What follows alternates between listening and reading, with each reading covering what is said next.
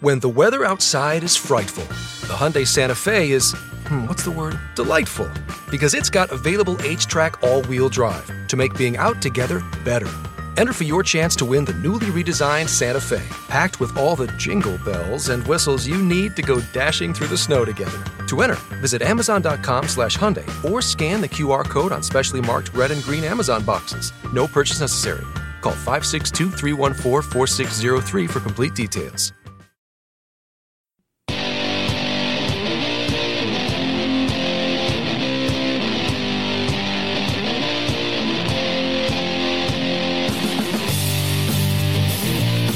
And you're on right now with Jim Dawes on the Mojo 50 Radio Network. Coming to you from the shores of Florida's beautiful Treasure Coast and bringing you the news behind the news, the story behind the story. Here to convince you the reality is usually scoffed at and conventional wisdom is often just an illusion. We're live on iHeartRadio, on demand on iTunes, TuneIn, Spreaker, and Spotify. Follow me on Twitter at Right Now Jim Dawes or shoot me an email at right now Jim rightnowjimdawes at gmail.com. Want to get something off your chest? You can call the vent line at 772-245-0750. That's 772-245-0750. Maybe we'll have a summer of love. That's what the Seattle mayor responded when uh, asked about why she was allowing a violent Antifa and Black Lives Matter protest to take over a major part of her city. She said, well, it's just maybe we'll have a summer of love. Well, last night marked the 25th victim killed in this summer of love, these so called peaceful protests. And the latest victim is named Garrett Foster. He was a Black Lives Matter uh, activist that was parading around uh, the streets of Austin, Texas, with an AK 47. Um, they had blocked the streets, and a motorist was trying to go about his daily life and uh, and honked his horn at him. At which point, the uh, the rioters gathered around his car and started uh, beating on it. And Garrett Foster uh, had the stupidity to approach the the the uh, the car with his weapon shouldered, but he's pointing it at the ground. Of course, this freaked the passenger out, who promptly shot Garrett Foster dead. But all across America, there was a lot of gunplay. Gunplay is becoming a, a bigger and bigger part of these peaceful protests.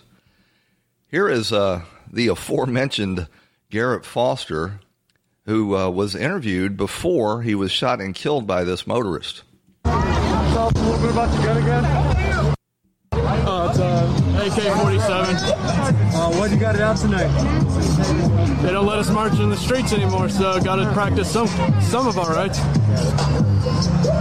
Cool, man. Do you feel like you're, you'll need to use it? Nah, I think the. Uh, I mean, if I use it against the cops, I'm dead. And I think all the people that hate us and you know want to say shit to us are too big of uh, pussies to stop and actually do anything about it. So. Why'd you start carrying? Well, our roommate. Seems like uh, Mr. Garrett Foster uh, miscalculated. He thought that he could uh, run around the streets, block traffic in, in Texas, and that nobody would do anything about it. You know, there's a big debate breaking out about whether or not Garrett Foster, in fact, pointed the gun. And the, the photograph that they're pointing to that shows that he didn't point the gun, apparently they're too stupid to realize that just because he's not pointing the gun at the motorist in the photo doesn't mean that he never pointed the gun at him. But the photograph that they're using shows him uh, right up next to the man's car with the his AK 47 shouldered, and he's pointing it toward the car, but, um, you know, down.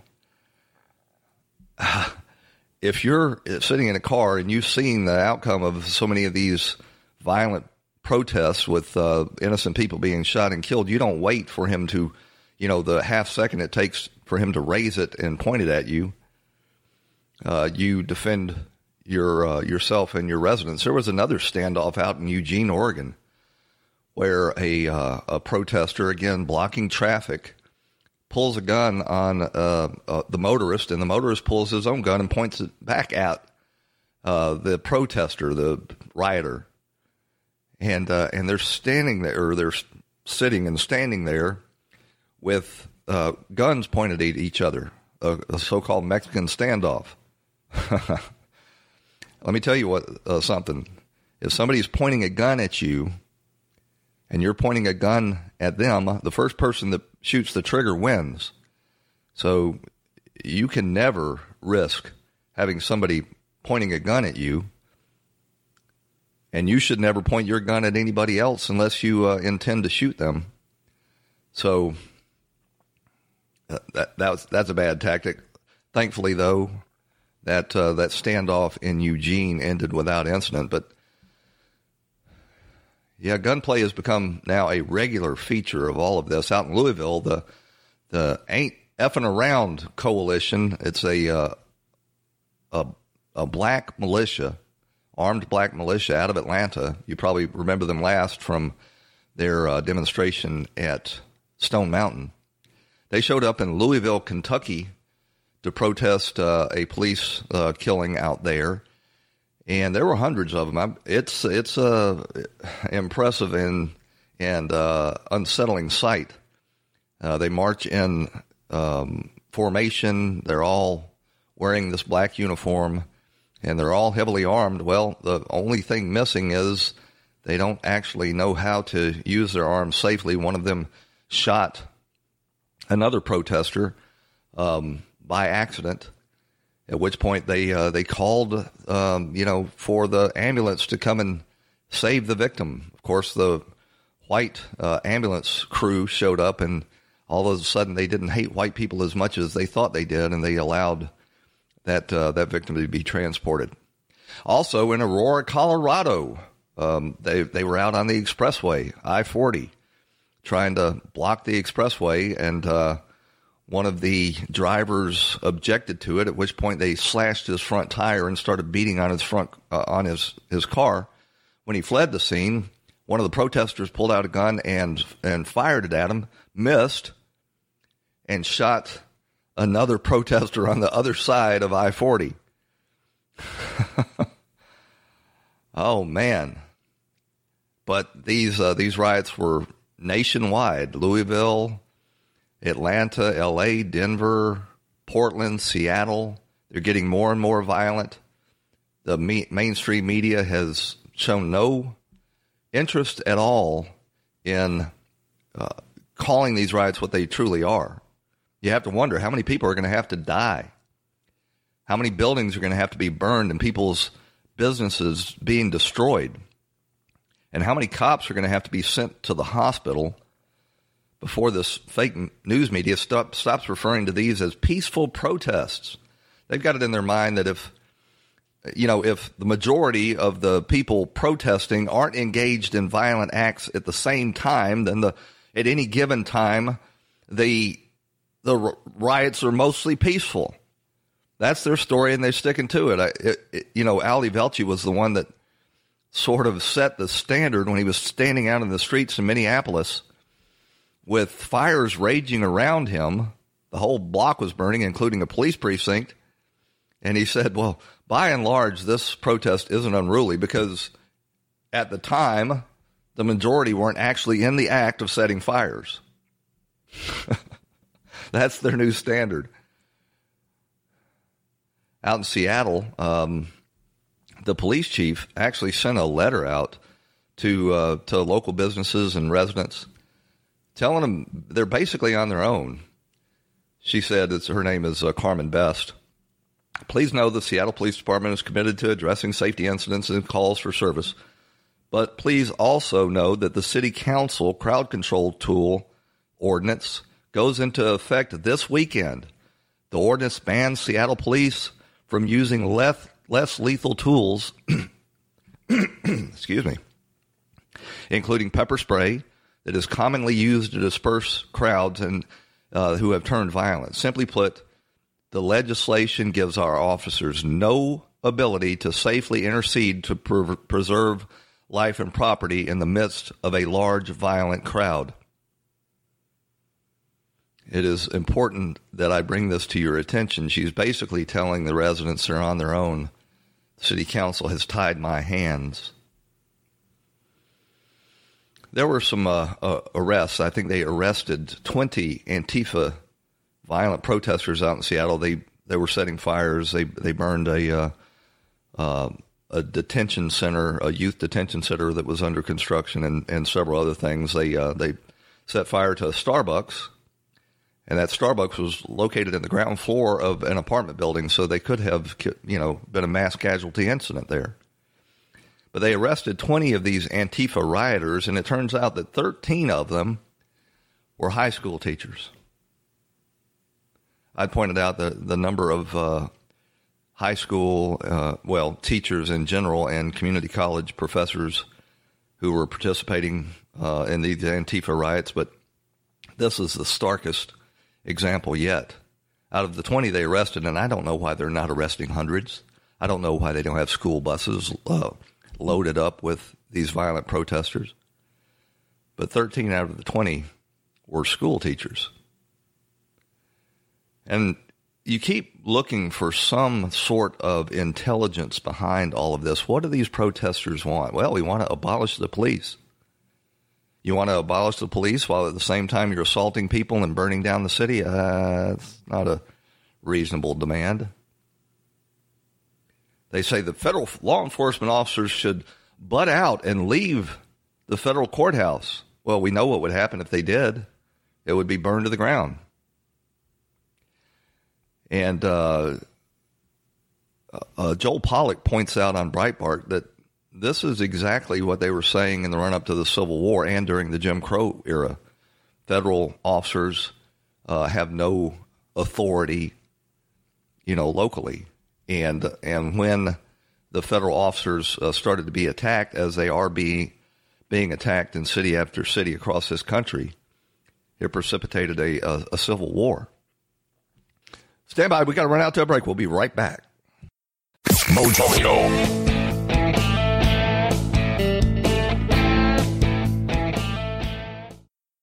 Son, tonight we look after the North Pole while Santa delivers all the holiday goodies. Wooden ponies, dolls, Xfinity. Xfinity? It's only the awesomest internet ever.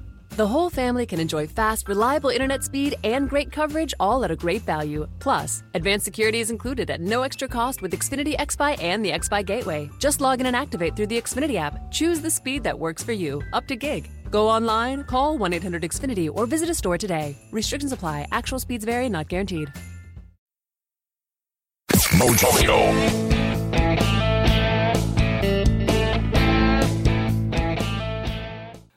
So, the summer of love marches on. You know, what has amazed me is none of these mayors or governors have invoked a curfew. Nobody peacefully protests at 2 a.m. in the morning. Each and every one of these is a, a riot. If you are the mayor of a, a major city, you're responsible for the safekeeping of this, uh, your city, the safety of your citizens, the protection of life and property. And there were rioters gathering late into the evening and the early morning hours, assaulting police officers, setting fires, destroying your downtown. Don't you think that it might occur to you to issue a curfew? well, the only the only conclusion you're left to draw is, in fact, these these mayors are Antifa. Antifa is, you don't declare membership in Antifa. It's not that kind of organization. You share their goals and you support their tactics and you participate, and that's exactly what they're doing. Garcetti, the mayor of LA, actually said that uh, he supports what the rioters are doing in Portland, which was a, a, a giant welcome mat being put out for the uh, Antifa in LA to do the exact same thing. And guess what? They took them up on it over the weekend, uh, in addition to attacking the federal building out there, uh, they invaded uh, police headquarters and defaced and vandalized the w- memorial wall of LA police officers that were killed in the line of duty.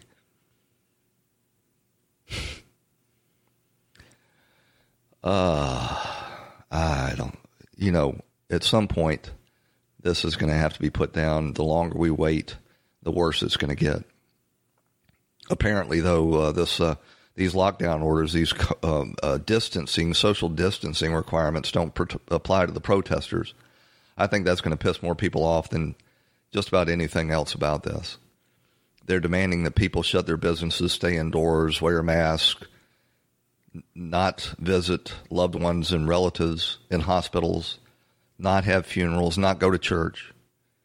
And at the same time, they, they don't utter a peep about these thousands of people in the streets marching shoulder to shoulder. Well, there another shoe has dropped in the investigation into the Steele dossier, and it turns out that the the source of all of Steele's uh, fiction wasn't a Russia, at least not a Russian living in Russia. Steele himself had not been to Russia in over 20 years.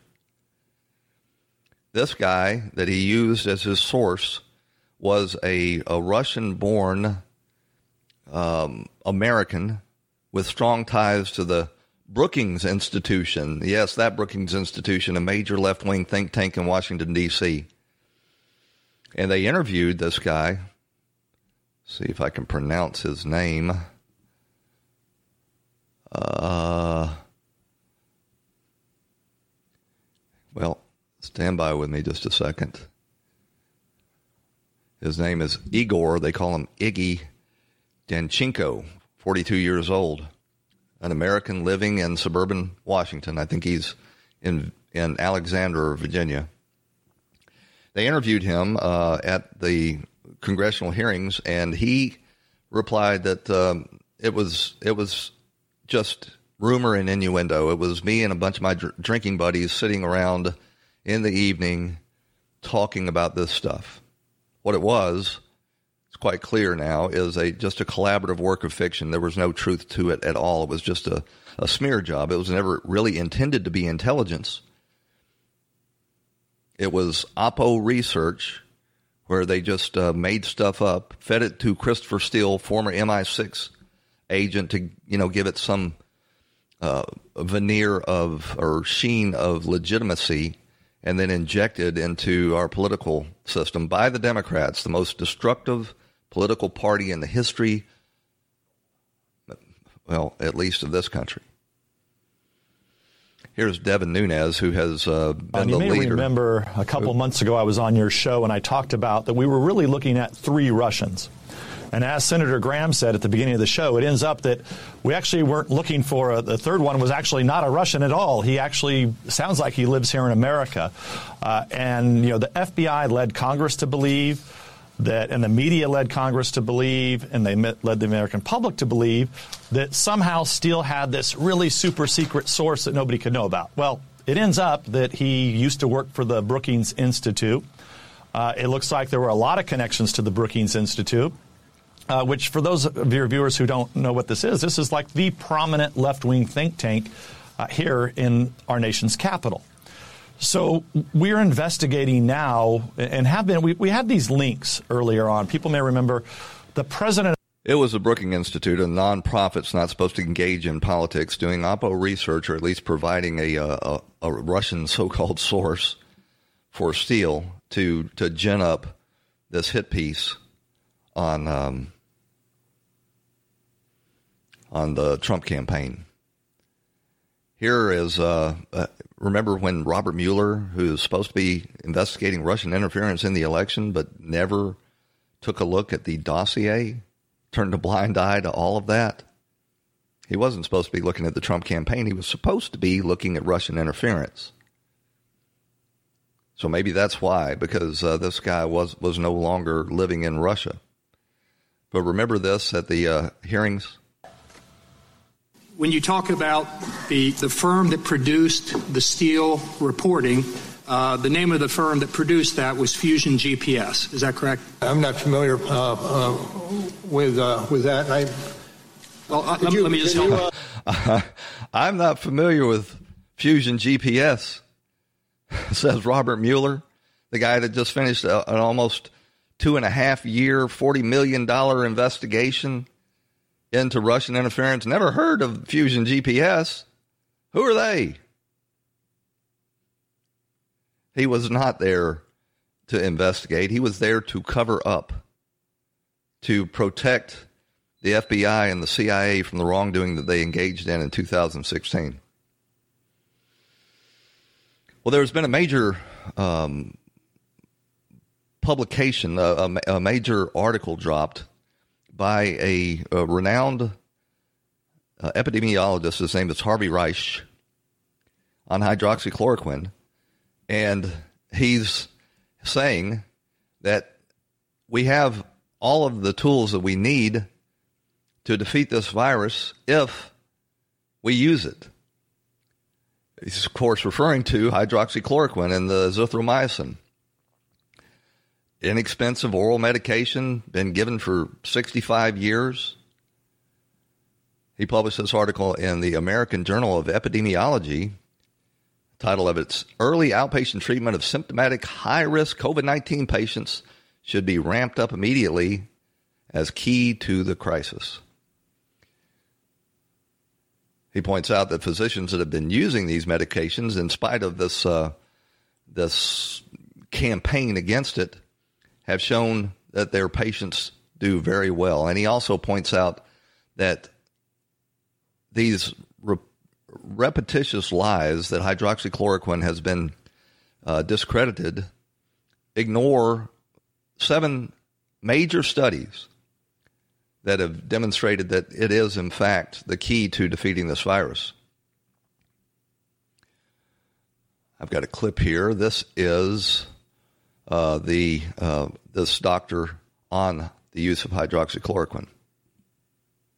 Oh. I, would love for you. So I think as of now, I know of uh, at least two dozen studies, collections of data uh, that all show the same degree of, of benefit. They all show a 50% or greater reduction in hospitalization for outpatient, high risk outpatients when, when used early. And that's important because that's the tool that we have. Now, the question is what level of evidence you need in order to take action. In general, in science, science debates go on all the time in the literature about uh, studies that are done, how, how good they are, how much evidence they show, positive versus negative studies, and so on.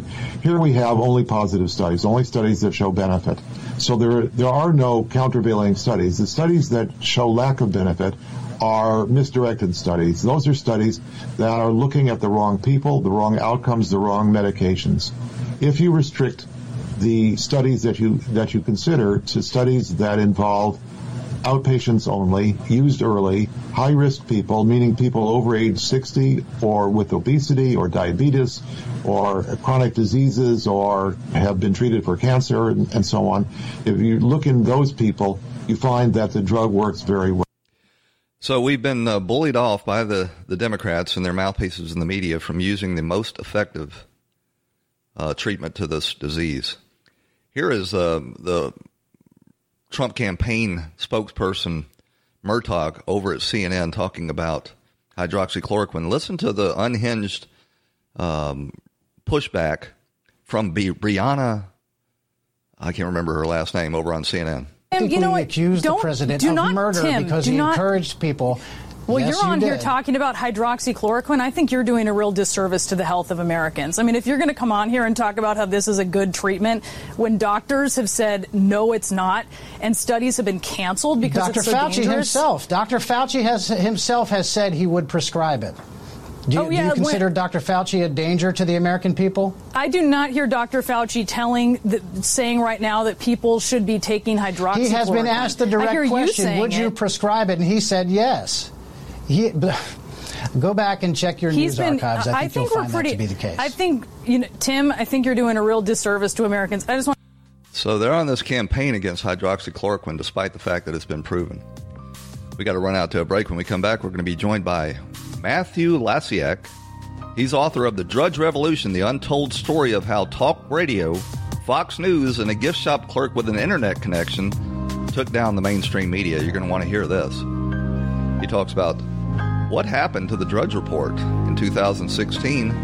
It was a main source of pro Trump information, and now in 2020, it's become the main source for negative Trump bashing.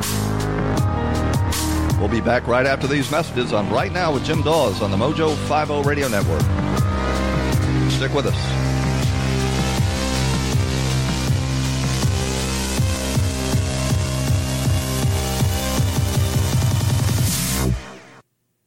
I've been working at Santa's workshop for a long time and thought I'd seen it all. That was until I learned that when you add Xfinity Mobile to Xfinity Internet, you can save hundreds on your wireless bill. When you add Xfinity Mobile to Xfinity Internet, you can get a powerful internet experience and nationwide coverage on the most reliable network. Choose the data option that's right for you. Go online, call 1 800 Xfinity, or visit a store today.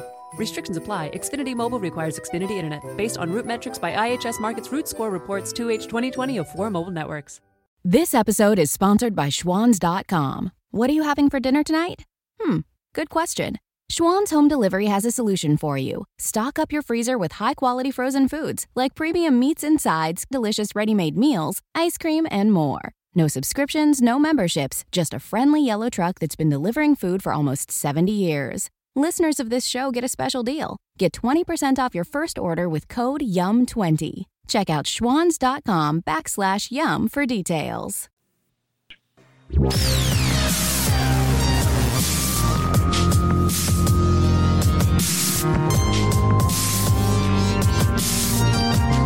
And you're back on Right Now with Jim Dawes on the Mojo 50 Radio Network. Your daily journal of news, politics, and culture from an America First perspective. Matt Drudge is one of these mysteries wrapped in an enigma. After using his popular website to help Donald Trump get elected in 2016, he's now turned against the president and uses it to hammer Trump daily, often very dishonestly. Drudge has been labeled everything from the Walter Cronkite of his era to a dangerous menace. But actual statements from the notoriously cl- reclusive man himself are extremely rare. To discuss this, we're joined now by Matthew Lysiak. He was an investigative reporter for the New York Daily News, covering stories like the Trayvon Martin case, BP oil spill, and the tragedy at Newtown. His new book, The Drudge Revolution The Untold Story How Talk Radio, Fox News, and a gift shop clerk with an internet connection took down the mainstream media. The book will be released tomorrow, and you can pre order it now on Amazon. Matt, thanks for joining us. Thank you for having me, Jim. I really appreciate it. You know, this is a very timely book. I've been trying to figure out what's going on with uh, Drudge for some time. I stopped going to his site, but it became such a habit over so many years. When I sit down at my keyboard to uh, see what's going on in the news, my fingers will automatically start typing out Drudge Report. But you know, we know almost nothing about Matt Drudge. He, uh, he, I remember he came to prominence about a decade ago when nobody else would touch the Monica Lewinsky story. He broke it on his site and uh, has never turned back. I think it's the number one aggregator site on the internet. What did you find out when you were writing this book? So I think one of the biggest misconceptions and mistakes people make when they're trying to analyze Matt Drudge and a Drudge report is they're looking at Matt through a political lens. My research and going over more than 20 years of the Drudge report and talking to more than 200 people and going through court documents, what becomes extremely obvious is Matt isn't motivated by political ideology or aligned to a party his loyalty runs to his website. Um, let me give you an example. Andrew Breitbart used to be running uh, the Drudge Report as the AM editor for years. And back in 2008, Andrew became absolutely convinced that Matt was in the tank for then Senator Barack Obama. So Andrew would like post. Do you remember the Reverend Wright story? I do. Yeah.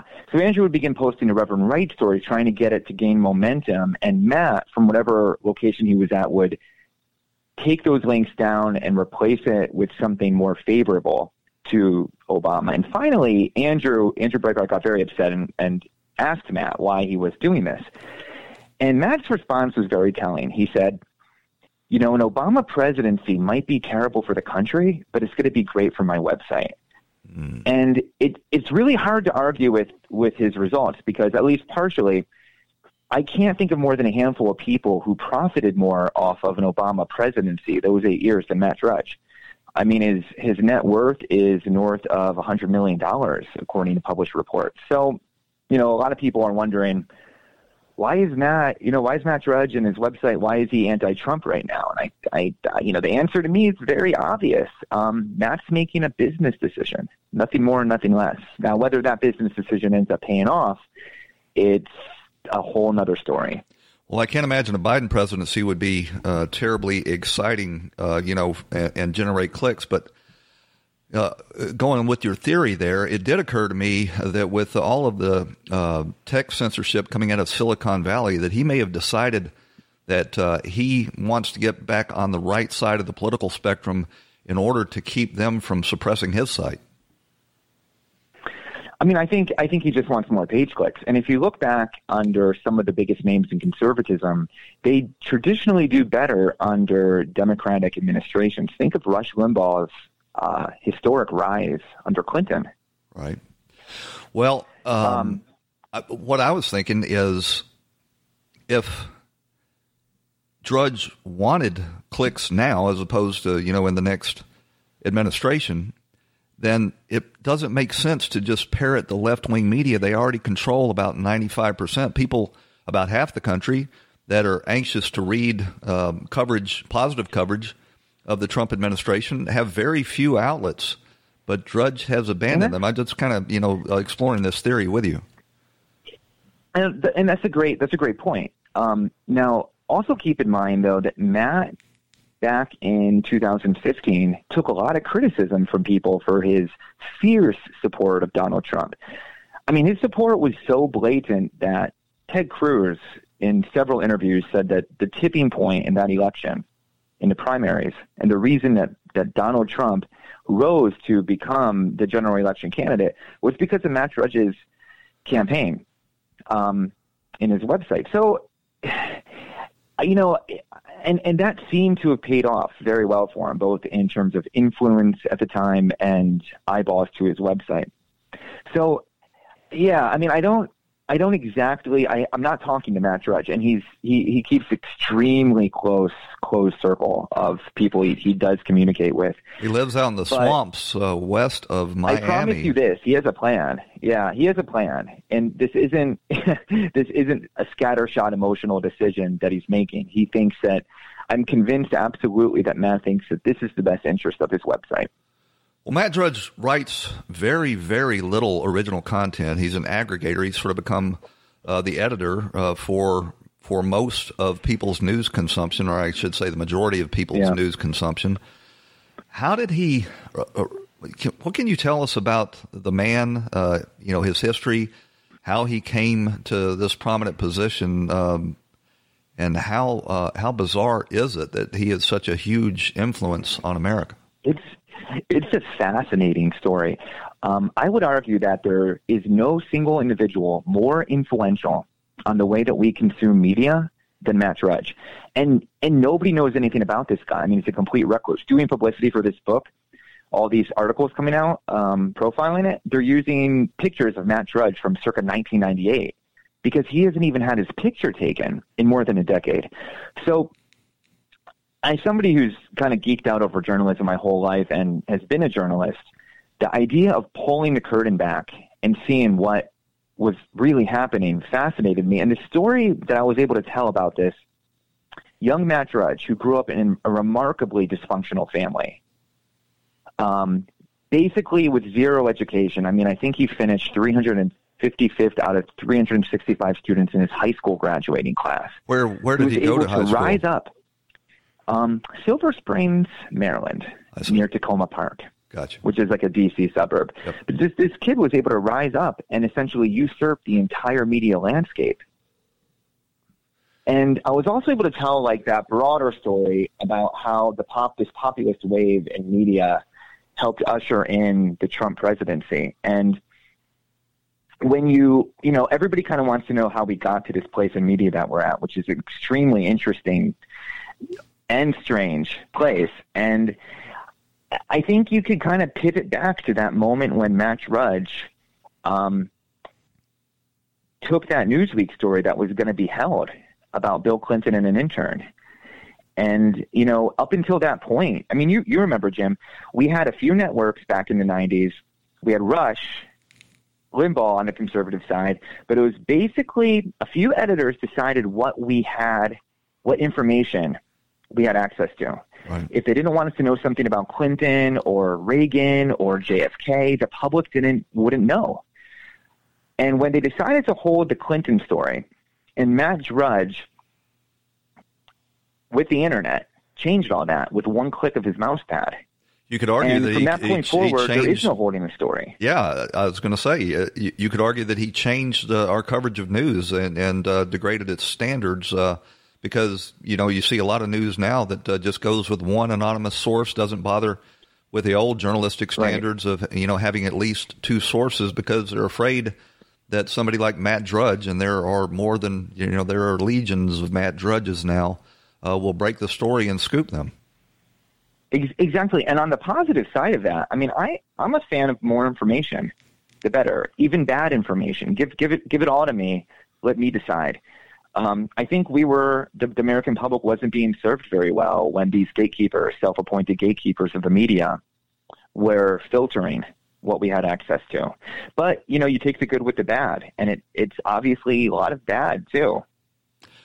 I've heard a lot of theories that uh, that somebody bought up the Drudge site, and uh, and that's uh, behind its change in uh, political outlook, and uh, and even you know people have uh, theorized that it was George Soros and other big money globalists that moved in. Were you able to shed any light on that Yeah, theory? it, it's not true. It's it's absolutely not true.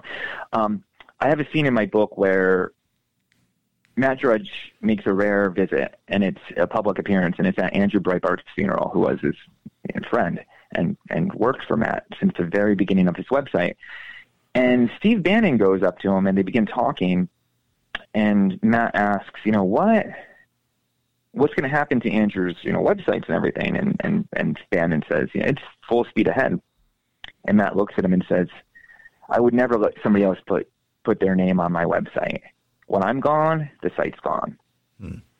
And I also had information that a NBA owner who I can't name offered Matt an obscene amount of money for his website um, several years ago, and Matt declined it for the same reason. He could never imagine somebody else using his name. Do you know if there was ever a personal relationship between Matt Drudge and and uh, Donald Trump? I know that Trump during t- 2016 sang his praises and called him a great man, but I don't know if they've ever spoken. They have. Um, they had dinner together. They were at least two White House visits, one with Ann Coulter. But the biggest relationship was with Jared Kushner. And uh, your audience might know this, but dating back to the late 90s, every single campaign had something known as a drudge whisperer on staff. And that was a person who was a campaign staffer whose main job was to form some kind of relationship and hopefully influence the Drudge Report. And I think um, the Trump campaign did really well to choose Jared because he, as a the former publisher of the New York Observer, had a history of journalism and knew the impact of Matt. Um, so the main connection between the Trump campaign and Matt was through Jared. And in my book, I have emails from the campaign, from Matt Drudge to the campaign, the campaign. So they really coordinated quite effectively to coalesce the the right to get to get Trump over the over the hump. So Matt Drudge, he uh, he grows up in Silver Springs, Maryland. Decides he wants to go to Hollywood. Gets a job as a a page in a uh, a, a, souvenir store clerk out at one of the big studios. He he gets a lot of insider information, um, you know, by uh, gossiping there. Puts together this graphic free website in the early days of the internet. And and rides this all the way up to a hundred million dollar fortune, living out in the swamps uh, of the Everglades. Is there any indication that uh, Matt Drudge is um, is ever you know going to come out and uh, and be a public figure, or is he going to continue to uh, to be this mystery man behind the curtain? So back in 2000, I'll get, I'll get back in 2007, there was this article written about Matt in I believe it was in New York Magazine. It was written by Barry Weiss, and it was a fantastic article. And it was the first time anybody talked even a tiny bit about Matt's personal life, and it wasn't much, and it was overall a positive article. Um, this uh, traumatized is too strong of a word. This really disturbed Matt, and a day later, he quit his radio show of ten years. Oh man, I had forgotten about the radio show. That's right. It used to come Yeah. on Sunday evenings at, WABC, at 10 Sunday o'clock. nights. That's right. It was actually a really great show.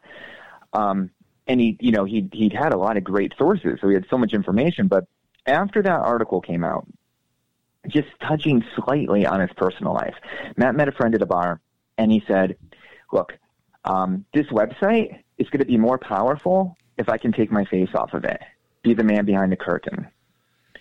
And from that point forward, he hasn't shown his face. Well, you He's know, now making that- again, you know, a business decision. Now that you mention that, uh, it was shortly after his his show went off the air that his uh, his site started carrying a lot of very uh, uh, pro LGBTQ arguments. Uh, it, there was uh, never a time when he didn't miss, you know, covering from uh, covering from a positive point of view. Um, you know, gay marriage or uh, transsexual right or transgender rights. Um, is it possible that he's, uh, you know, his, his uh, reclusiveness is related to that? Is, I don't think so. is he a closeted homosexual that can't come to terms with it, or, or it's theory? I'm Um, you know, I try not to. I, I don't get into psychoanalyzing. I don't get into like psychoanalyzing. Oh, that's what we do here, It's a theory, Matt. right? um, I think most. I think most likely, uh, I, he's never. This is the thing. He's never been a conservative. He just described himself in the past as a libertarian, but he's. The, we look at him through this lens of conservatism because his big break came on trashing Bill Clinton with largely true stories. Um, but he's he. That's not who he is. Yeah, that was And just tabloid. that. That's just tabloid stuff. Um, it really didn't have a, uh, a a political motivation, I don't think, except you know he scooped the entire mainstream media. No, and I have in my book I have this section on that on how that all went down, and it was re- it's really a fascinating story because I talked to Linda Tripp. I think that was her last interview before she passed, and Lucianne Goldberg, who, if you remember, was the one who possessed the tapes. And Lucianne Goldberg was talking about how frustrated she was that the media she had these tapes, and the media did not want to touch it. So it was out of frustration that she just picked up the phone and called this guy named Matt Drudge, who she kind of knew of, but more knew of through Ann Coulter, who was a friend of hers. Well, And just Goldberg had her own site, didn't she? Um, she she had her own web uh, news aggregating site. Uh, wonder why she didn't publish it herself. Maybe It- she didn't have that at the time. Ah, I see. She's Yeah. uh, she's the mother of uh, Jonah Goldberg from uh, from the National Review. Right, and one of the great, one of the most fun parts about this book was I, you know, going back in time and retracing how Matt Drudge rose to power. There's all these conservative power players like Tucker Carlson, Jonah Goldberg, um, Ann Coulter. The list goes on, and how they were all connected. Um, Kellyanne Conway, George Conway, all these people were really connected back in the 90s as part of what at the time was described as the right wing conspiracy. Well, I would love to sit down and have a drink with him. I can't. I, I imagine uh, there's no way in hell he would ever do that because uh, he. he I, I read a story of somebody that drove out to his uh, his compound out there in the uh, in the Everglades, and uh, apparently the landscapers had left the gate open, so he was able to go up and knock on Drudge's door. Uh, refused to answer the door, and uh, and then uh, raised hell that the guy had the nerve, you know, to to come out and speak to him, but. Uh, he is Which a- is ironic because Matt made his living. He did door knocks, cold door knocks, and it's journalism. That reporter was just doing good journalism. Exactly. That's uh, that is interesting. So, Matt Lysiak is an investigative reporter and author of the new book, The Drudge Revolution The Untold Story of How Talk Radio, Fox News, and a gift shop clerk with an internet connection took down the mainstream media. You can get that book right now on Amazon. It's released tomorrow. You want to get uh, get a copy of that, and uh, it'll be a good read to find out about this very reclusive and mysterious man who shaped so much of American public opinion. Matt, thanks for joining us. I hope you come back again. Thank you. I love you. I appreciate it. Fantastic. Take care. Mojo.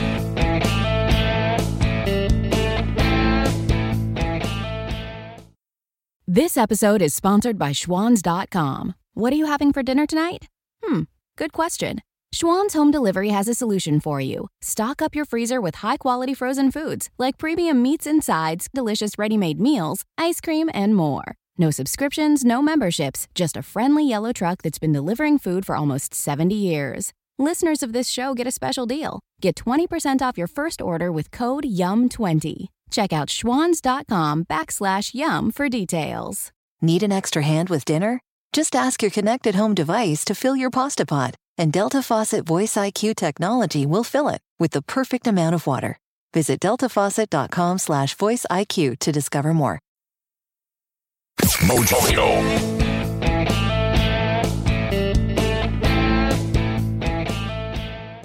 At least uh, three months of these riots uh, that have been going on in earnest now. And old Joe Biden, locked down in his basement, has yet to utter a single negative word, has absolutely refused to condemn the violence and the mayhem going on in America's streets. You wonder, um, you know, why he's been frozen and not, not able to come out with a statement. But now the very first signs are starting to emerge that even the Democrats are realizing the damage that this is going to cause them in, in the November elections and have uh, started to take tentative tentative steps uh, to condemn the violence. Biden had accused federal law enforcement officers of brutally attacking peaceful protesters. Nancy Pelosi, of course, called the officers stormtroopers and accused them of abducting people and kidnapping them. Even Majority Whip James Clyburn called our federal law enforcement Gestapo, using Gestapo tactics. Los Angeles Mayor um, Eric Garcetti was praising the the riots in Portland, and right on cue, he started having his very own riots there in Los Angeles, in which they set fire. Uh, it, it was put out, but set fire to a police precinct. Lanny Davis is a, a close Clinton ally, and uh, he was the one that uh, one of the unseen hands behind the RussiaGate hoax. But he has started urging uh, the, the, Democrats to distance themselves from the violence we see in the streets. He um, he tweeted that violent protesters lighting fires and using violence in Portland should wear real Donald Trump buttons. That is who they're really helping. Progressives in Portland need to call them out, including the mayor. I'm telling you, people don't realize it, but these these mayors in Portland and uh, Washington, uh, uh, Seattle, Washington, are in fact Antifa. If you were a mayor of a big city and you had riots going on in the streets of your downtown night after night after night after night, your very first uh, action would be to institute a curfew. The fact that they've not put in a curfew tells you everything you need to know about whose side they're on. You got old uh, Jabba the Hutt Jerry Nadler. He had uh, he had someone appro- approach him on the streets in Washington D.C. and ask him about the violence in Portland. Jerry Nadler's response was that it's all a myth that's a myth. And then he waddled all, all over to his car and and uh, and left without answering any more questions. But now the Associated Press, who have been ignoring this this story for months, today published a an account that included a federal officer's point of view, noticing that they're uh, being constantly targeted outside the courthouse there with laser beams in their eyes and fireworks exploded among them and uh, ball bearings fired from from slingshots. So I predict in the uh, the next couple of days, this week sometime, the Democrats are going to uh, to drag old Joe Biden out and put some uh, teleprompter words in front of him, finally condemning these riots. But we need to remember going into the election that this man was so cowardly, so tentative, that he couldn't rouse himself to condemn attacks on federal police officers.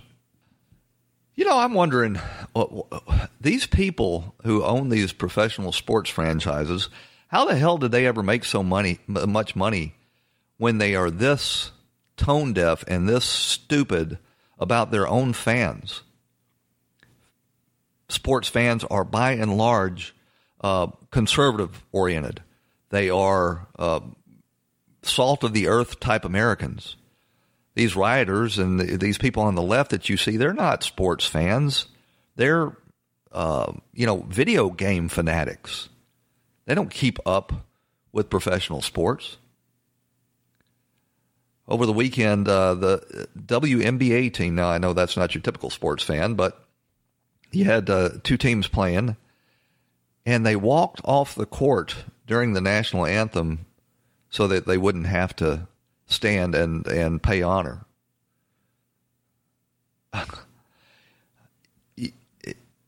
well, first of all, I guess they don't have to worry about alienate their fans because they don't have any fans. Most of the people that you see in the stands at WNBA games are there with free tickets. The uh, Babylon Bee had a cool headline. She said uh, it said Sports fans continue their 24 year long boycott against the WNBA. ah. I guess if you're giving away your tickets, it really doesn't mat- matter if you're able to put any butts in the seats. I want to do an update on the Three Gorges Dam out in China, in the Hubei province of China, just upstream from the Wuhan district. You you could say that that is uh, God's revenge uh, sending floods, but China, uh, the Chinese authorities are now blasting more and more dams upstream from the Three Gorges Dam, hoping that the Three Gorges Dam can can hold. It's becoming more and more deformed, and the Beijing government is is facing crises on so many fronts now. Not only have they been caught out, you know, releasing this uh, Wuhan virus on the world, but their efforts to expand uh, into the South China Sea, which is international waters, have outraged all of their neighbors in, in the region, including Vietnam and Indonesia.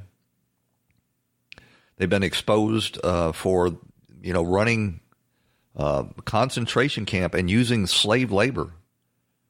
So they're continually uh, discredited on the world stage, and now even Great Britain has uh, has decided that they are not no longer going to use um, the 5G technology that their uh, their state controlled corporation runs.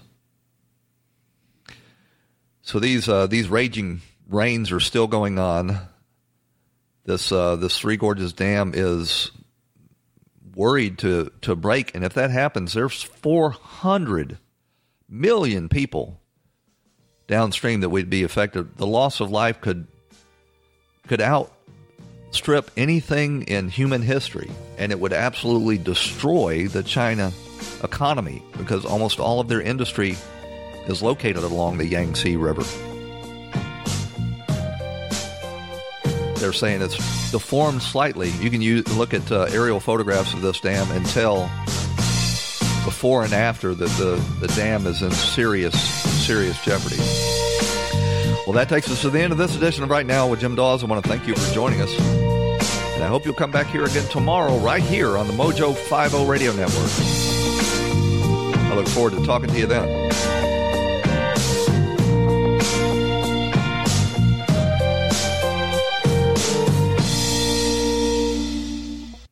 Son, tonight we look after the North Pole while Santa delivers all the holiday goodies wooden ponies, dolls, Xfinity. Xfinity? It's only the awesomest internet ever. The whole family can enjoy fast, reliable internet speed and great coverage all at a great value. Plus, advanced security is included at no extra cost with Xfinity XFi and the XFi Gateway. Just log in and activate through the Xfinity app. Choose the speed that works for you, up to gig. Go online, call 1 800 Xfinity, or visit a store today. Restrictions apply, actual speeds vary, not guaranteed.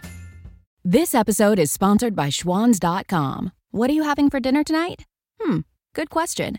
Schwan's Home Delivery has a solution for you. Stock up your freezer with high quality frozen foods like premium meats and sides, delicious ready made meals, ice cream, and more. No subscriptions, no memberships, just a friendly yellow truck that's been delivering food for almost 70 years. Listeners of this show get a special deal. Get 20% off your first order with code YUM20. Check out schwans.com backslash YUM for details.